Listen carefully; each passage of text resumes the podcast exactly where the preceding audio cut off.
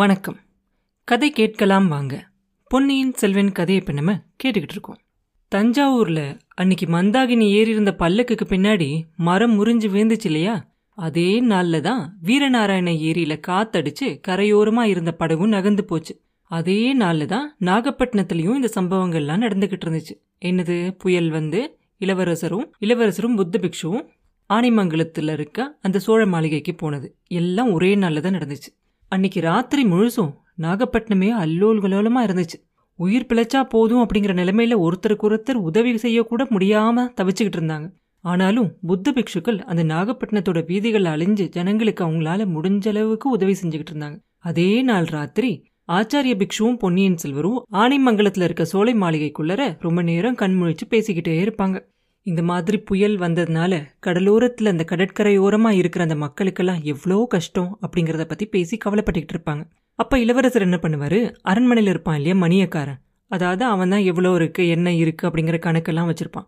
அவனை கூப்பிட்டு கேட்பாரு, களஞ்சியத்தில் எவ்வளோ தானியம் இருக்குது, பொக்கிஷத்தில் எவ்வளோ பணம் இருக்குது அப்படின்னு விசாரிப்பார். அவன் சொல்லுவான், களஞ்சியம் நிறைய தானியம் இருக்குது அப்படின்னு சொல்லுவான். அதே மாதிரி பக்கத்தில் இருக்க நீலாயதாட்சி அம்மனோட கோயிலை புதுப்பிச்சு கருங்கல் திருப்பணி செய்யறதுக்காக செம்பியன் மாதவி பணம் அனுப்பிச்சு வச்சிருக்கதா சொல்லுவான். பன்னெண்டு செம்பு குடங்கள் நிறைய பொற்காசுகள் அனுப்பிச்சிருக்கதா சொல்லுவான். இதை சொன்ன உடனே இளவரசர் சொல்லுவாரு, குருதேவரே, புத்த பகவானோட விருப்பத்துக்கு உகந்த காரியத்தெல்லாம் செய்யறதுக்கு வேண்டிய வசதிகள் எல்லாம் இருக்கு. அரண்மனை களஞ்சியத்துல உள்ள தானியம் முழுசையும் ஏழைகளுக்கு உணவா கொடுங்க. அந்த செப்பு குடங்கள்ல இருக்க பொற்காசுகளை அவ்வளவுத்தையும் எடுத்து வீடெல்லாம் இல்லாம போனவங்களுக்கெல்லாம் விநியோகம் செய்யுங்க அப்படின்னு சொல்லுவாரு. அப்ப பிக்ஷு கேட்பாரு, அது எப்படி நியாயமாகும், தானியத்தையாவது எடுத்துக்கலாம், ஆனா உங்க பெரிய பாட்டி கோயில் திருப்பணிக்காக அனுப்பிச்சிருக்க பணத்தை வேற காரியத்துக்காக செலவு செய்யலாமா, அவங்க வருத்தப்பட மாட்டாங்களா அப்படின்னு கேட்பாரு பிக்ஷு. உடனே இளவரசர் சொல்லுவாரு, ஆச்சாரியரே, என் பெரிய பாட்டிக்கு நான் பதில் சொல்லிக்கிறேன், அவங்கள நான் சமாளிச்சுக்கிறேன். இப்ப இந்த பணத்தை எடுத்து ஏழைகளோட துன்பத்தெல்லாம் துடைக்கிறதுக்காக செலவு பண்ணலாம். வருங்காலத்துல என் பாட்டியோட மனசு சந்தோஷப்படுற மாதிரி நான் நூற்றுக்கணக்கான சிவன் கோயில்களை கட்டி கொடுப்பேன், பெரிய பெரிய கோபுரங்கள் எல்லாம் வைப்பேன். இதுக்கு இந்த மாதிரி கடல் பொங்கி வந்தா கூட அதை ஒன்றுமே பண்ண முடியாது, அந்த அளவுக்கு பெரிய கோயிலாக கட்டுவேன்.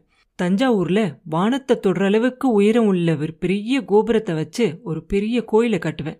ஐயா, இன்னைக்கு மூழ்கி போன சூடாமணி விகாரம் மண்ணோட மண்ணா போனாலும் கவலைப்பட வேண்டாம். அதுக்கு பக்கத்தில் கல்லால் செஞ்சு ஒரு பிரளயம் வந்தால் கூட அசைக்க முடியாத அளவுக்கு ஒரு பெரிய சூடாமணி விகாரத்தை எழுப்பி கொடுக்குறேன் அப்படின்னு சொல்லுவார் இளவரசர். உடனே பிக்ஷுக்கும் கொஞ்சம் சந்தோஷமாயிரும். பொன்னியின் செல்வா, வருங்காலத்தை பற்றி நீங்கள் இவ்வளோ சந்தோஷமாக பேசுறது எனக்கு ரொம்ப சந்தோஷமாக இருக்குது அப்படிம்பாரு.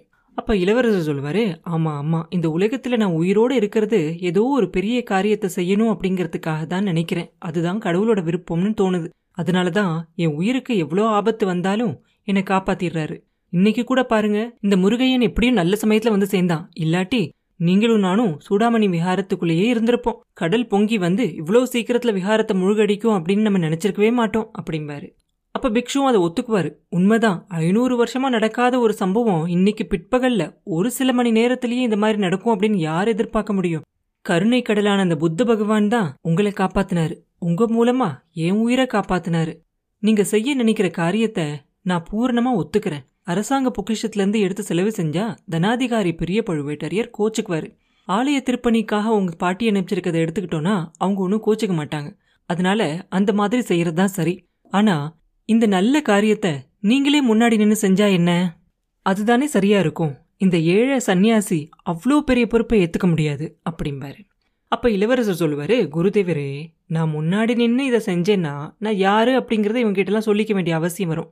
பாண்டவர்களோட அஞ்ஞான வாசத்தை பற்றி நீங்கள் தானே எனக்கு சொல்லி புரிய வச்சிங்க. அது மட்டும் இல்லாமல் அறிவில் சிறந்த எங்கள் அக்கா நான் கொஞ்ச நாள் வெளியில் வராமல் இருக்கிறது தான் நல்லது அப்படின்னு நினைக்கிறாங்க. நான் மறைஞ்சிருக்கதால யாருக்கும் ஒரு தீங்கும் இல்லை. அதனால புயலோட கொடுமையால் கஷ்டப்பட்டு தவிக்கிற இந்த மக்களுக்கு நீங்கள் தான் அரண்மனையில் இருக்க பொருள்களெல்லாம் வச்சு உதவி செய்யணும் அப்படிம்பார் இளவரசர். பிக்ஷுவும் சொல்லுவார், என் மனசு ஏதோ மாறிடுச்சு, நீங்களே நீங்கள் யார் அப்படிங்கிறத சொல்லிட்டு இந்த மக்களுக்கு உதவி செய்கிறது தான் சரியாக இருக்கும் அப்படின்னு எனக்கு தோணுது. அதுதான் புத்த பகவானோட விருப்பம் அப்படின்னு கூட எனக்கு தோணுது அப்படிம்பாரு. அப்போ யாரோ விம்மி அழுகிற குரல் கேட்கும். ரெண்டு பேரும் யாரு அப்படின்னு சொல்லி டக்குன்னு திரும்பி பார்ப்பாங்க. முருகையன் ஒரு மூலையில் உட்காந்துக்கிட்டு முகத்தை கையால் மூடிக்கிட்டு விம்மி விம்மி அழுதுகிட்டு இருப்பான். இளவரசர் அவன்கிட்ட போய் அவன் கையை பிடிச்சி கூட்டிகிட்டு வந்து முகத்துலேருந்து கையை எடுத்து, முருகையா, இது என்ன, ஏன் அழுகிற அப்படின்னு கேட்பாரு. என் மனைவி என் மனைவி அப்படின்னு தட்டு தடுமாறி முருகையன் மறுபடியும் விம்மி அழுவான். ஆமா ஆமா, உன் மனைவியை நாங்க அடியோடு மறந்துட்டோம். அவ இன்னைக்கு ராத்திரி புயல்லையும் மழையிலையும் என்ன ஆனாலும் அப்படின்னு உனக்கு கவலையா இருக்கிறது இயல்புதான். ஆனாலும் இந்த நடுராத்திரியில எங்க போய் அவளை தேட முடியும்? ஒன்னும் பண்ண முடியாது. பொழுது விடிஞ்சதும் உன் மனைவியை தேடி கண்டுபிடிக்கலாம் அப்படின்பாரு இளவரசர். அப்ப முருகையன் சொல்லுவான், ஐயா அதுக்காக நான் வருத்தப்படல, அவளுக்கு ஆபத்தொன்னும் வந்திருக்காது. இத மாதிரி எத்தனையோ பயங்கரமான புயலையும் வெள்ளத்தையும் அவ சமாளிச்சிருக்கா அப்படின்பா முருகையன். அப்புறம் எதுக்காக அழுகிற அப்படின்னு இளவரசர் கேட்ட உடனே அவன் மறுபடியும் தடுமாறிக்கிட்டு சொல்லுவான், அவளை பத்தி நான் என்னென்னமோ சந்தேகப்பட்டேன், அதெல்லாம் தப்பு அப்படின்னு நினைச்சு இப்ப வருத்தப்படுறேன். அவதான் என்னை வற்புறுத்தி கோடிக்கரையிலேருந்து இங்க கூட்டிகிட்டு வந்தா. நீங்க சூடாமணி விகாரத்துல இருக்கலாம் அப்படின்னு அவதான் சொன்னான். அவரோட கட்டாயத்துக்காக தான் நான் வந்தேன். உங்களுக்கு ஏதோ தீங்கு செய்ய நினைக்கிறாளோ அப்படின்னு கூட நான் பயந்தேன். அது எவ்வளோ பெரிய தப்பு அப்படின்னு இப்பதான் எனக்கு தெரியுது. கொஞ்ச நேரத்துக்கு முன்னாடி நீங்க இந்த படுகோட்டி ஏழைய பத்தி பாராட்டி பேசுனீங்க இல்லையா? கடவுள் என் மூலமா உங்களோட உயிரை காப்பாத்தினதா சொன்னீங்க இல்லையா? ஆனா என்னை இந்த காரியத்துக்கு தூண்டுனது என் மனைவிதான். அவளை பத்தி சந்தேகப்பட்டுட்டோமே அப்படின்னு நினைக்கும் போது எனக்கு அழுக வந்துருச்சு அப்படின்பா. இதெல்லாம் கேட்டுக்கிட்டு இருந்த இளவரசரோட மனசுல வேற ஏதோ ஒரு பயம் வரும். அப்பனே, உன் மனைவி ரொம்ப உத்தமி, அவளை பத்தி நீ சந்தேகப்பட்டது தப்புதான். ஆனா அவளுக்கு நான் இங்கே இருக்கிறது எப்படி தெரியும் அப்படின்னு கேட்பாரு. என் அத்தையும் என் தங்கச்சி பூங்குழலியும் நாகப்பட்டினத்துக்கு படகுல புறப்பட்டாங்க. அதுல இருந்து என் மனைவி ஒரு மாதிரி ஊகிச்சு தெரிஞ்சுக்கிட்டா அப்படின்பா. எந்த அத்தை அப்படின்னு இளவரசர் ரொம்ப பரபரப்பா கேட்பாரு. ஐயா, ஈழத்தீவுல உங்களை நிறைய தடவை ஆபத்துல இருந்து காப்பாத்தின ஊமாத்த தான் அப்படின்பா.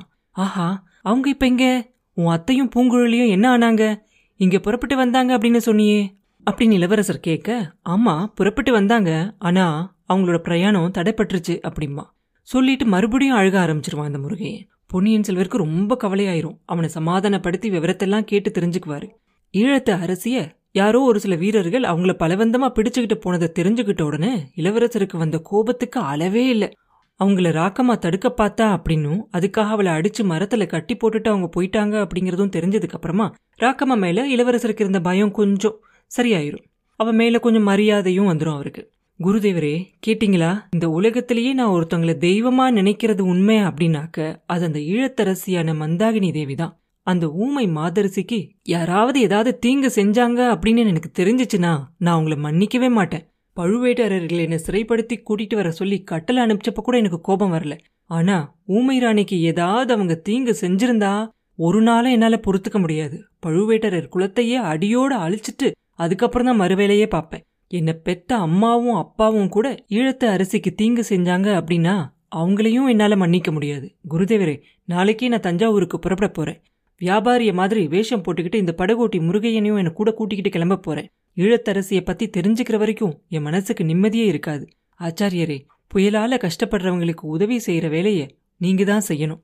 உங்களோட பேர்ல செய்ய உங்களுக்கு விருப்பம் இல்லை அப்படின்னாக்க ஈழத்து நாச்சியார் அறச்சாலை அப்படின்னு வச்சு நடத்துங்க. ஈழத்தரசி புத்த மதத்தை சேர்ந்தவங்க அப்படிங்கிறது உங்களுக்கு தெரியுமோ என்னமோ எனக்கு தெரியாது. பூதத்தீவு அப்படின்னு மக்களால் சொல்லப்படுற பூதத்தீவில் இருக்க புத்த பிக்ஷுக்கள்ல இருக்கிற மடத்துல தான் அவங்க சாதாரணமாக இருப்பாங்க அப்படிம்பார் இளவரசர். புத்த பிக்ஷுவும் இதுக்கு எதுவும் மறுப்பு சொல்லாமல் ஒத்துக்குவார். அடுத்த நாள் புயலெல்லாம் கொஞ்சம் சரியாகி கொஞ்சம் அமைதியாகி கடலும் அமைதியானதுக்கு அப்புறமா இளவரசரும் கிளம்புவார். வியாபாரி மாதிரி வேஷம் போட்டுட்டு ஒரு சின்ன மூட்டையை தூக்கிட்டு போவார்.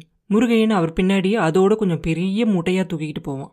போகும்போது அவங்க நாகப்பட்டினத்து வழியா நடந்து போய் எல்லாத்தையும் பார்த்துக்கிட்டே போவார் இளவரசர். எல்லா வீடுகளும் எப்படி இருக்கு அப்படின்னு. பாதி வீட்டுக்கு மேலே குட்டிச்சுவரா இருக்கும், மேலே கூரையே இல்லாமல் இருக்கும். அதெல்லாம் பார்த்துக்கிட்டு நடந்துக்கிட்டே போகும்போது அந்த இடிஞ்ச வீடு ஒன்றுக்கு பின்னாடி ஒரு பெண் மறைஞ்சிருந்து அவங்க வரதை பார்த்துக்கிட்டே இருப்பா. அவள் வேற யாரும் இல்லை, முருகையனோட மனைவி ராக்கமா தான். இளவரசரும் முருகையனும் அவன் நின்ன இடத்துக்கு பக்கத்தில் வர வரைக்கும் அவள் பொறுமையோடு காத்துக்கிட்டு இருப்பா. திடீர்னு வெளியில வந்து ஓடி வந்து இளவரசரோட காலில் விழுவா. முருகையன் அவன்கிட்ட ஜாடை காட்டி உஷு உஷு அப்படின்னு சொல்லி அவளை எச்சரிக்கலாம் அப்படின்னு பார்ப்பான். அவன் என்ன பண்ணியும் ஒண்ணுமே பலிக்காது. சக்கரவர்த்தி திருமகனே, வீராதி வீரனே, பொன்னியின் செல்வா, சோழ நாட்டோட தவப்புதல்வா, சூடாமணி விகாரத்துல மூழ்கி போயிடாம நீங்க பிழைச்சு வந்துட்டீங்களா, என் கண்கள் என்ன பாக்கியம் செஞ்சிச்சோ அப்படின்னு சொல்லி கத்துவா. வீதியில் அப்ப அங்கேயும் இங்கேயும் போய்கிட்டு இருந்தவங்க எல்லாரும் அத்தனை பேரோட கவனமும் இப்ப இளவரசர் மேல திரும்பிடும். அப்புறம் என்ன நடந்துச்சு அப்படிங்கிறத அடுத்த பதிவுல பார்ப்போம். மீண்டும் உங்களை அடுத்த பதிவில் சந்திக்கும் வரை உங்களிடமிருந்து விடைபெறுவது உன்னாமலை பாபு. நன்றி.